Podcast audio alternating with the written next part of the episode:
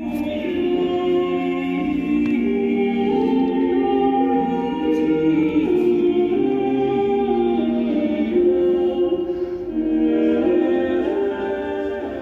Igreja Católica venera no dia de hoje um dos primeiros papas, foi o Papa número 21, na verdade, Papa Cornélio, que também foi martirizado. Estamos nos primeiros séculos da história da Igreja, marcada inclusive pelos ventos contrários das perseguições, e, mas sabendo que o, quanto mais sopravam estes ventos, mais aumentavam as primeiras comunidades cristãs. Olha, Papa Cornélio, ele reinou como sumo pontífice na cidade de Roma e trabalhou muito, não somente para lutar contra as heresias, primeiras heresias dos tempos cristãos, mas também para deixar bem claro que a linguagem de Jesus não podia ser modificada. Por que digo isso? Havia se espalhado na cidade de Roma e também no primeiro mundo católico uma ideia um pouquinho estranha, isto é, pessoa, havia pessoas que recebiam o batismo, depois, eh, durante a sua vida cristã, acabavam voltando a outras religiões. Mas a experiência em outras religiões eh, eh, criava até um mal-estar da consciência. Portanto, a um certo ponto pediam de voltar para a Igreja Católica. E aí havia alguns padres que colocavam um obstáculo. Isto é, ao invés de acolher estas pessoas provenientes eh, queriam voltar para a religião católica, não admitiram que estas pessoas ocupassem um lugar até de serviço dentro da religião católica.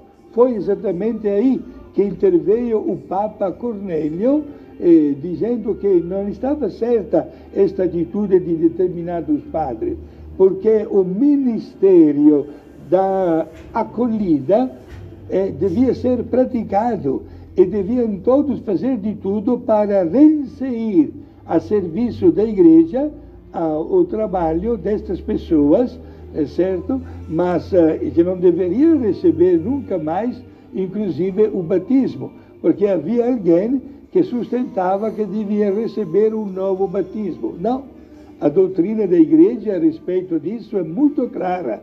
Dos sete sacramentos, somente três podem ser recebidos uma vez só: o batismo, o sacramento do crisma e a ordenação sacerdotal, porque marcam tão profundamente a presença de Deus a tal ponto que ninguém pode ser batizado duas vezes ou crismado ou tornar-se padre duas vezes.